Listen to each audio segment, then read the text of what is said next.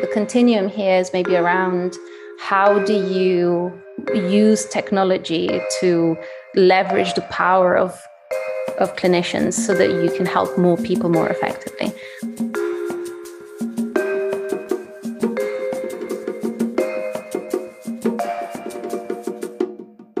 This is Seedcamp Deep Dives, a Seedcamp podcast.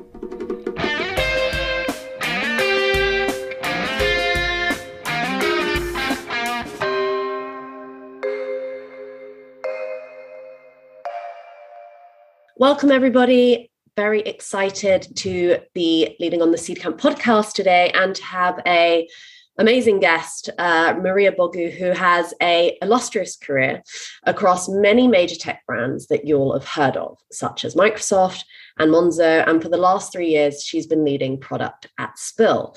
Maria is also a qualified counselor and is training to be a therapist. Now, why is that relevant? Well, it's because Spill works with employers to provide easy access to high quality mental health support. And what does that do? It creates a better culture around mental health within organizations. It, you know, helps people with mental health training and regular feeling check-ins. I think, you know, especially after the last year and a half, I think we've all the conversation around mental health has become all the more uh, you know at the forefront which is incredibly important. It's about time that that is happening. And across the health tech space at seedcamp we've been exploring all different areas. And, and this is a space that we're particularly passionate about and interested in as well. And we are very excited to have maria here with us today to really dig into the intersection of you know mental health and tech and, and how the two combine so hi maria welcome hello very Thank excited you. to have you with us. Maria, I'd love to just kick off with, you know, asking you to give us a bit more info about Spill and what drew you to join the team three years ago. Hmm. Well, so as you were saying, Spill, uh, we, we created Spill to help as many people as possible get very, very easy, quick access to high quality mental health support click button talk to therapists is how I talk about it. It's a lot of the time. Just make it as easy as possible. And then um, going a step further beyond that, after removing the physical barriers to speaking to a therapist by making it very, very easy to book a session, um, working towards removing some of the psychological barriers to speaking to a therapist you know the, the stuff that's around how we think about therapy what we think therapy is for how it can help us how we think about uh, mental health more generally uh, how we think about emotional intelligence, being proactive about managing how we're feeling. Um, so that's where Spill goes a step further, and and it's trying to, um, I guess, uh, help people do the the, the healthy, correct, right behavior by design. Um, one of the things I found over the last few years working in this space is that in the wellness industry, there's a lot of um, finger wagging, you know, kind of eat your vegetables, you must do this, you must do that. Um, and, you know, I don't think that's the reason why people don't do these things. You know, it's not because we don't know that we have to get enough sleep and drink enough water and exercise regularly etc that we don't do these things. I think it's because there are many forces pulling on us day in day out and and it's you know a lot of times structurally difficult to do the correct thing. And so that's that's where Spill takes a slightly different approach. We try to think, okay, well, how can we actually help people do the right thing? And that's what we're doing in businesses. This is why I mean about the second step of after you've removed the physical barriers of making it very easy for people to access uh, high quality mental health support, you then start working on these psychological barriers, which are to do with um, the culture around mental health, about how people think about therapy, how they can employ therapy um, manager training, for example, um, checking in with people regularly and helping them check in with themselves, and doing all of this uh, by building tools that that help us do these behaviors by design is a way to kind of help people do the the good behavior rather than telling them that they should do. That's I think that's such a good point, right? And people as you say, we know we should do the right thing, but we don't. And how you build products that, you know, and, and design and structurally make it easier for people to take the right action without forcing them to do something, you know, mm-hmm. that they fundamentally don't want to do is, is a really tricky line to balance. So I guess how do you, do you define the product vision at, at Spill and, and how do you think about the balance of, you know, that the, the eat your vegetables eat your vegetables don't make yeah yeah don't uh, don't nag people. And in fact that's one of the principles uh, one of the core product principles we've got at spill. Uh, the phrase is don't nag help. And we say this i think at least once a week. There will be a meeting about something and someone will say don't nag help. And it's because uh, that's the that's the vision. The vision is that you build a product that helps you um, do the right behavior without nagging. It, it it's by design uh, made so that it helps you get there uh, without just constantly sending you push notifications to say do this, do this, do this. So that's that's what where we'd like to get to is uh, having um, a variety of tools that are easy into doing the right behavior. You know, in the same way that and kind of to think of examples of, of, of, things that have, have done this. I think Monzo is a good example, actually. Um, product I'm familiar with, but uh, you know, one of the good behaviors in uh, ha- having good financial habits is to keep track of your spending. And you could be telling people you must keep track of your spending and nagging them to do it. Um, but what Monzo did instead is they just designed a good solution that helped people do that, you know, by design and um, and that encourage people to have healthier financial mm, habits. And and i guess it's still we kind of you know we hope to achieve the same kind of thing which is help people do the correct behavior by design. It's really interesting that you bring up monzo obviously you know beautifully designed um, product and you know been very successful and, and people love it because a lot of these design cues and, and the way the product's been built. I'd love to know some of your thoughts around, you know, or, or differences perhaps in having worked as a PM at Monzo and, and in the fintech sector and now building healthcare. Like, can you talk to some of the differences in, in how you build in the in the one versus the other, as well as potentially some of the similarities? Hmm. Yeah, I, actually, the similarities are the ones that come to, to mind uh, first, surprisingly enough, perhaps. But um, but why am I thinking that? I guess both industries have uh, a strong component of duty of care. It's maybe not the first thing you think about when you think of a bank, but banks have a duty of care. It's enshrined in law. It's regulated by the FCA they have to be mindful of how they um, interact with with customers. So, for example, all financial institutions I worked in uh, on overdrafts. Uh, you have to be very careful about uh, causing people to go into debt. And so you have to be mindful of things like, you know, if you're dealing with vulnerable people, um, people who are struggling with a mental health problem, uh, for example, um, maybe they're struggling with addiction, and you have to be very careful about gambling debts. And if you're offering credit to to people who uh, might not be able, because they're in a vulnerable place, um, to to handle having access to lots of credit. So, uh, so in the financial industry, there is this duty of care, and we had to think a lot about how do you uh, how do you handle how do you build things responsibly? Um, you know down to details such as making sure that you balance building a product that's easy to use and you can tap tap tap and get an overdraft uh, against making it so easy that um, it's then too easy for some people to get into debt. Uh, so so balancing those two things against each other and trying to find the, the right place on that continuum um, for the product. Now, similarly, mental health has a duty of care.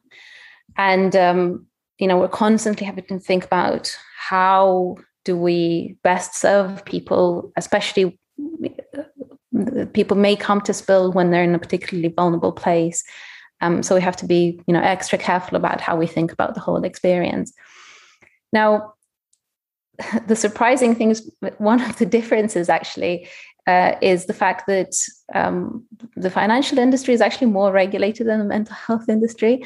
The the FCA, you know, I was talking about this duty of care, and the FCA makes it law. You you have to uh, abide by these rules. You know, you have to be mindful of who you give credit to and who you don't. In the in the mental health space, at least in the UK, um, the space is there's a lot less um, uh, regulation enforced in law. Um, so, for example, uh, whilst in America a licensed therapist is a term protected by law, the term counselor and therapist in the UK aren't. Um, the term psychologist is, uh, but the terms counselor and therapist aren't, aren't protected by law. Um, there's various policies in draft, and it may become regulated by law in, in the next, I don't know, few years, but, but it isn't at the moment. And so a lot of the uh, regulation in, is uh, uh, created by the licensing bodies, the registration bodies. Um, but they're guidelines, so very much you uh, promise to follow these guidelines, um, but you don't have the same. They don't have the same kinds of powers as the FCA's uh, to to make them law. Um, and what that means uh, is actually that we have a higher responsibility to um, make sure that we uh, police ourselves and that we abide by these ethical guidelines. Um, you know, because there isn't as as much infrastructure to tell us step by step what, what to do. It relies a lot more on clinical judgment and um, us, you know, kind of thinking about what's the right thing to do by the client. Um, so, actually, yeah, you you you have a lot more responsibility on your shoulder in the mental health space, but um, I don't know, maybe uh, surprisingly, it's because there's less regulation about it.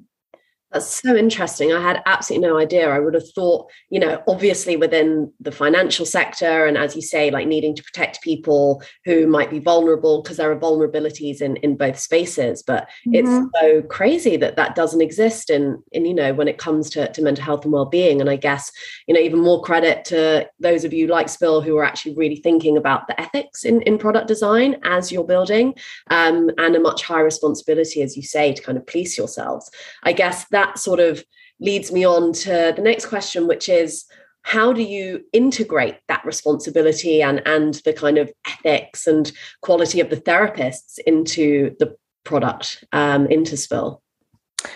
Uh, okay, well, let me try and break that down a bit. So, I guess so. One of the things we do is we we start with you know you asked me at the beginning what the what the vision with Spill is. And, and I think one of the things that sets Spill apart from other mental health startups is that we put clinical judgment at the core of everything that we do. Uh, we, uh, you know, one of the principles, one of the beliefs, I guess, that we, we hold quite dear is that if you purport to actively help someone who is struggling, then you need to uh, at least at some point in the process, you need to have had a human being who cares about helping the other person. And technology is there to, to enable those clinicians, you know, those people to to help people as effectively as possible and to help as many people as possible. So the role of the technology there is to to expand that care to to lots of people and to maintain that quality bar. Um, but the but the root of everything, the, the foundation of everything is the clinicians who care about the people that they're trying to help. And and this i think is you can see this in um, you know the fact that our ad- adherence to to the ethical guidelines for example it's very much you know we, we every every uh, therapist who works at spill is um, you know qualified and uh, registered with, with an accreditation body, and um, in doing so, they abide by these ethical guidelines, and that comes first. Uh, above any kind of business consideration. Like client comes first. It's very much you know sort of hippocratic oath kind of thing. It's like we promise to do the best by the client. And um, and that's the therapist like first concern and how how best to serve, serve that client.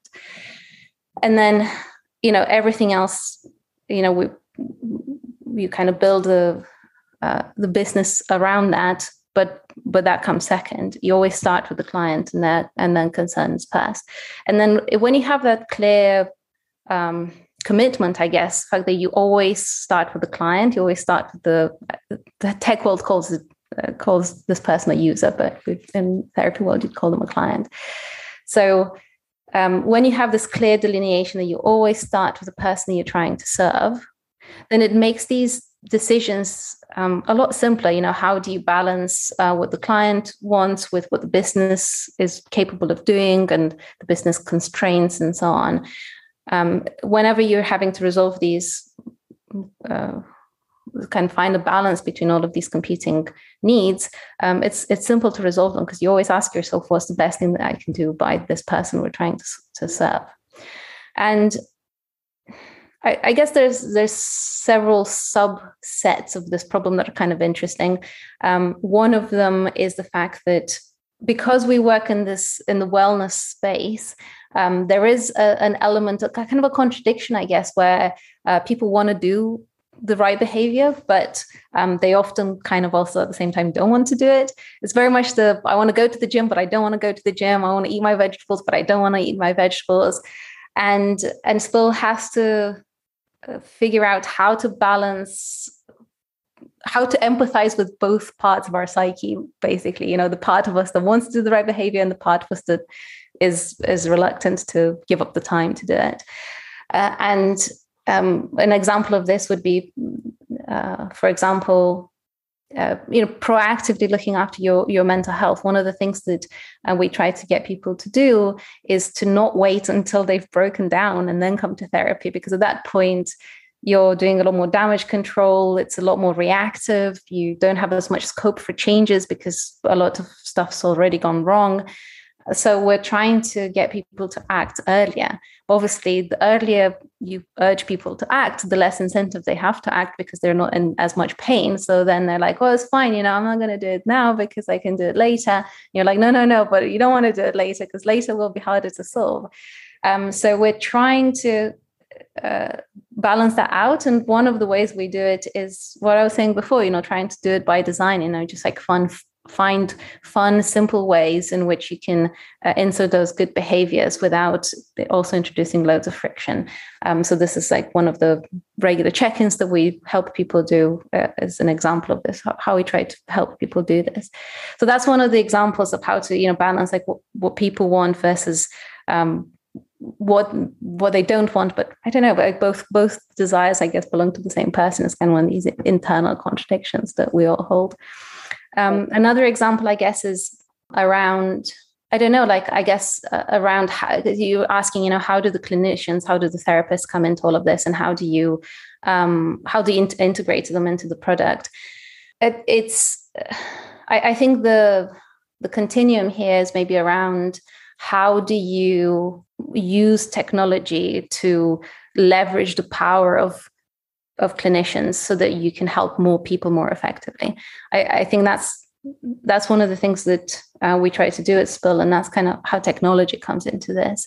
Um, because traditionally, therapy is a very you get one minute of therapist in and one minute of client value out. You know, it's a kind of one to one relationship, and being able to turn that from uh, minute one minute equals one minute into one minute equals ten minutes of value for the user, um, then if you can manage that, that's fantastic. So these are one of um, this category of problems is one of the things that Spill's been working on. Um, how can you get a therapists to reach more people and more effectively?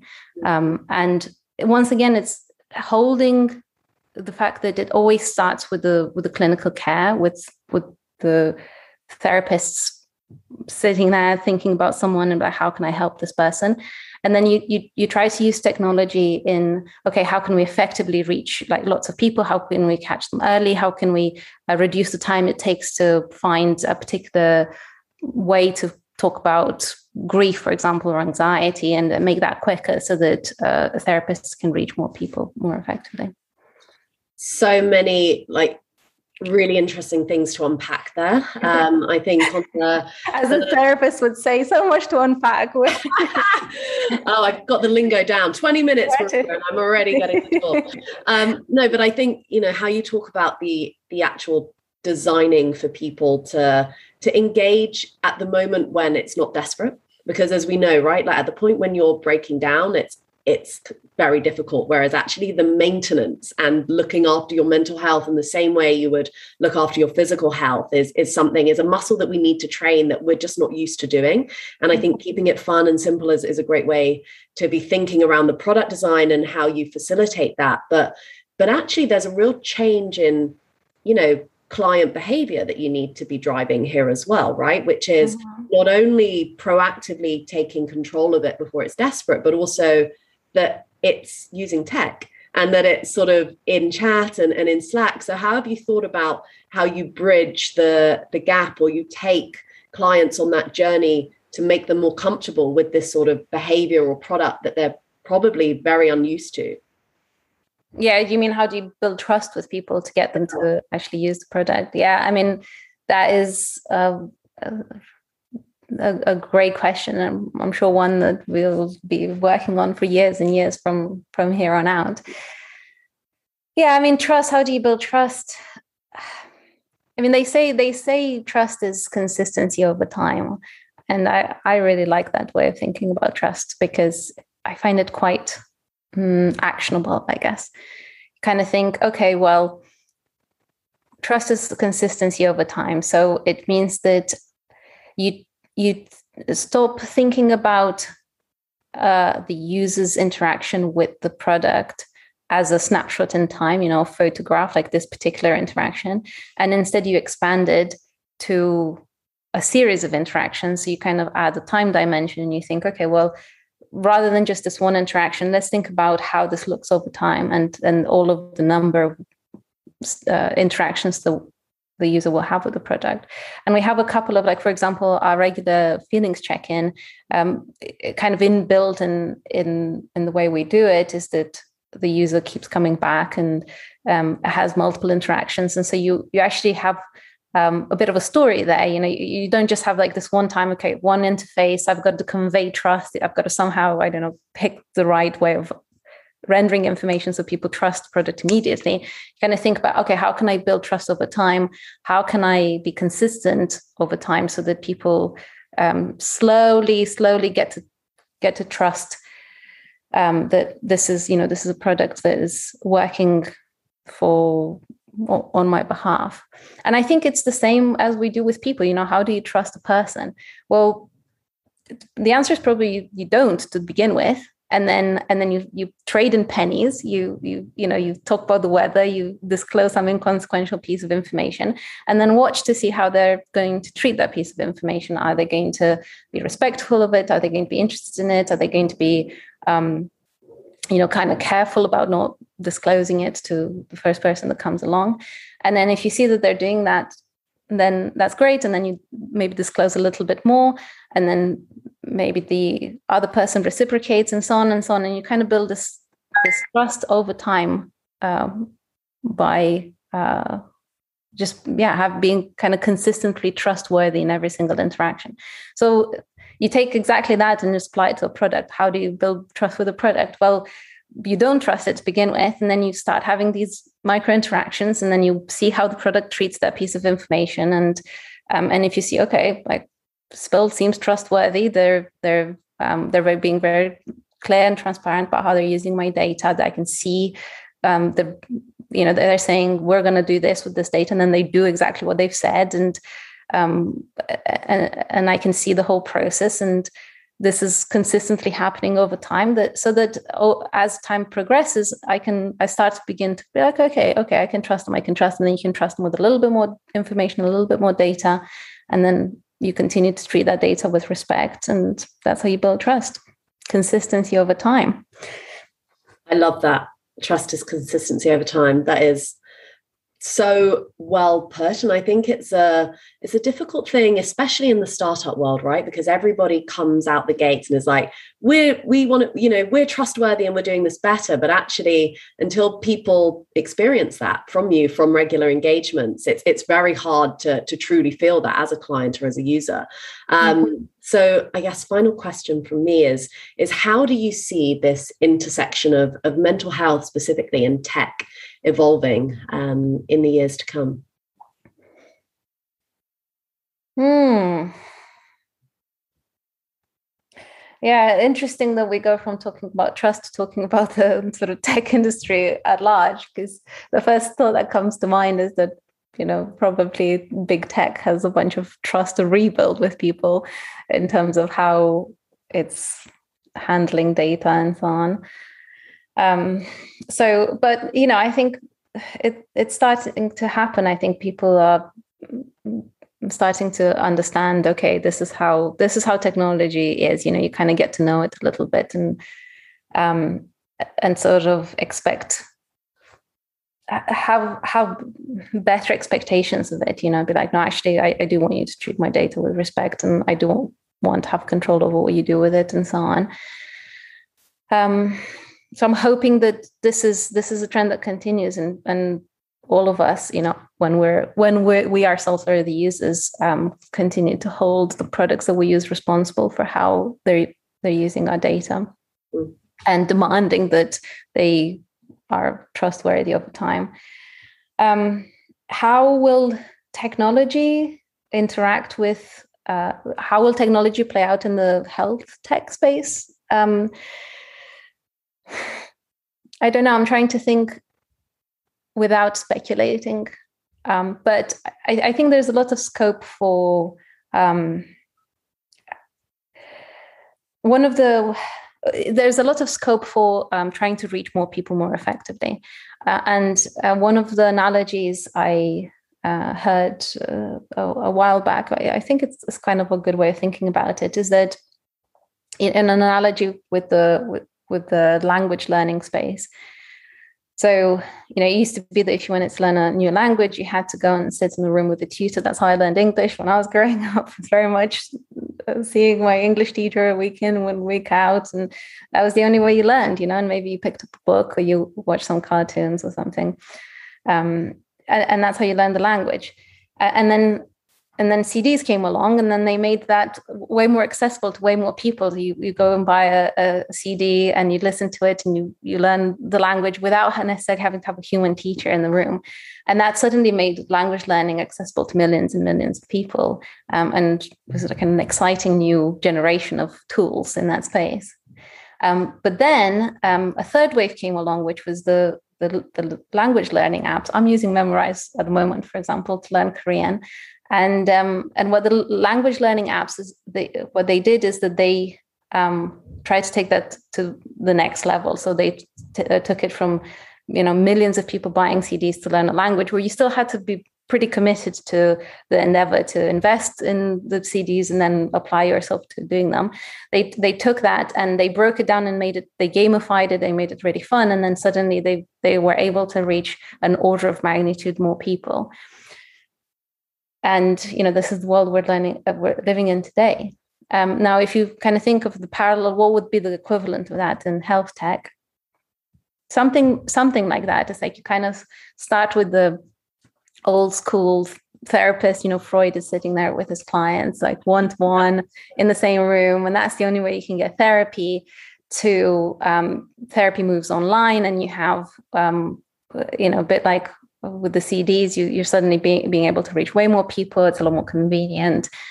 Um, and uh, you, you make that available to lots, lots more people.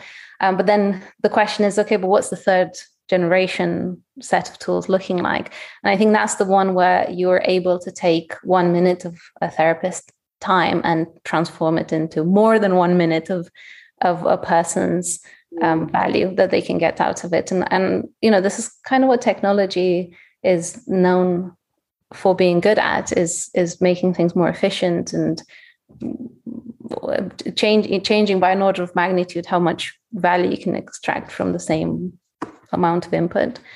So hopefully that's where we're heading.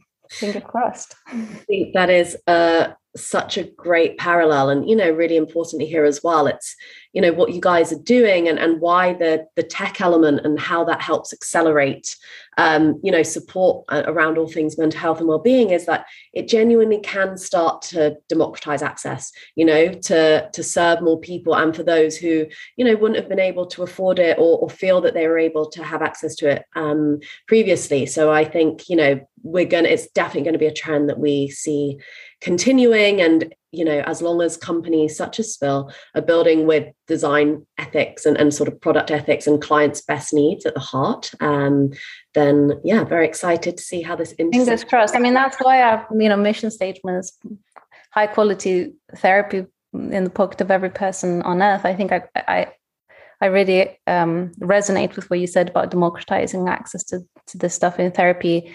Historically, a very elite um, mm-hmm. the type of product. And uh, it's so so valuable that um, honestly very exciting to think of uh, getting it in the hands of millions and millions of people. I, you know when my more kind of starry-eyed moments i kind of think um, if you get this into the hands of enough people and enough people access the, the benefit of what therapy gives you maybe you reach a tipping point where you start seeing the the effects of that like the shift in the in the uh, culture at large mm-hmm. you know we all become a, a kind of more compassionate and joyful species i don't know I mean, that's something the world uh, could definitely do with. Maria, thank you so, so much for joining us. It's been really fascinating. If you have not checked out Spill, you can do so at spill.chat. Thank you, Maria. Thank you for having me.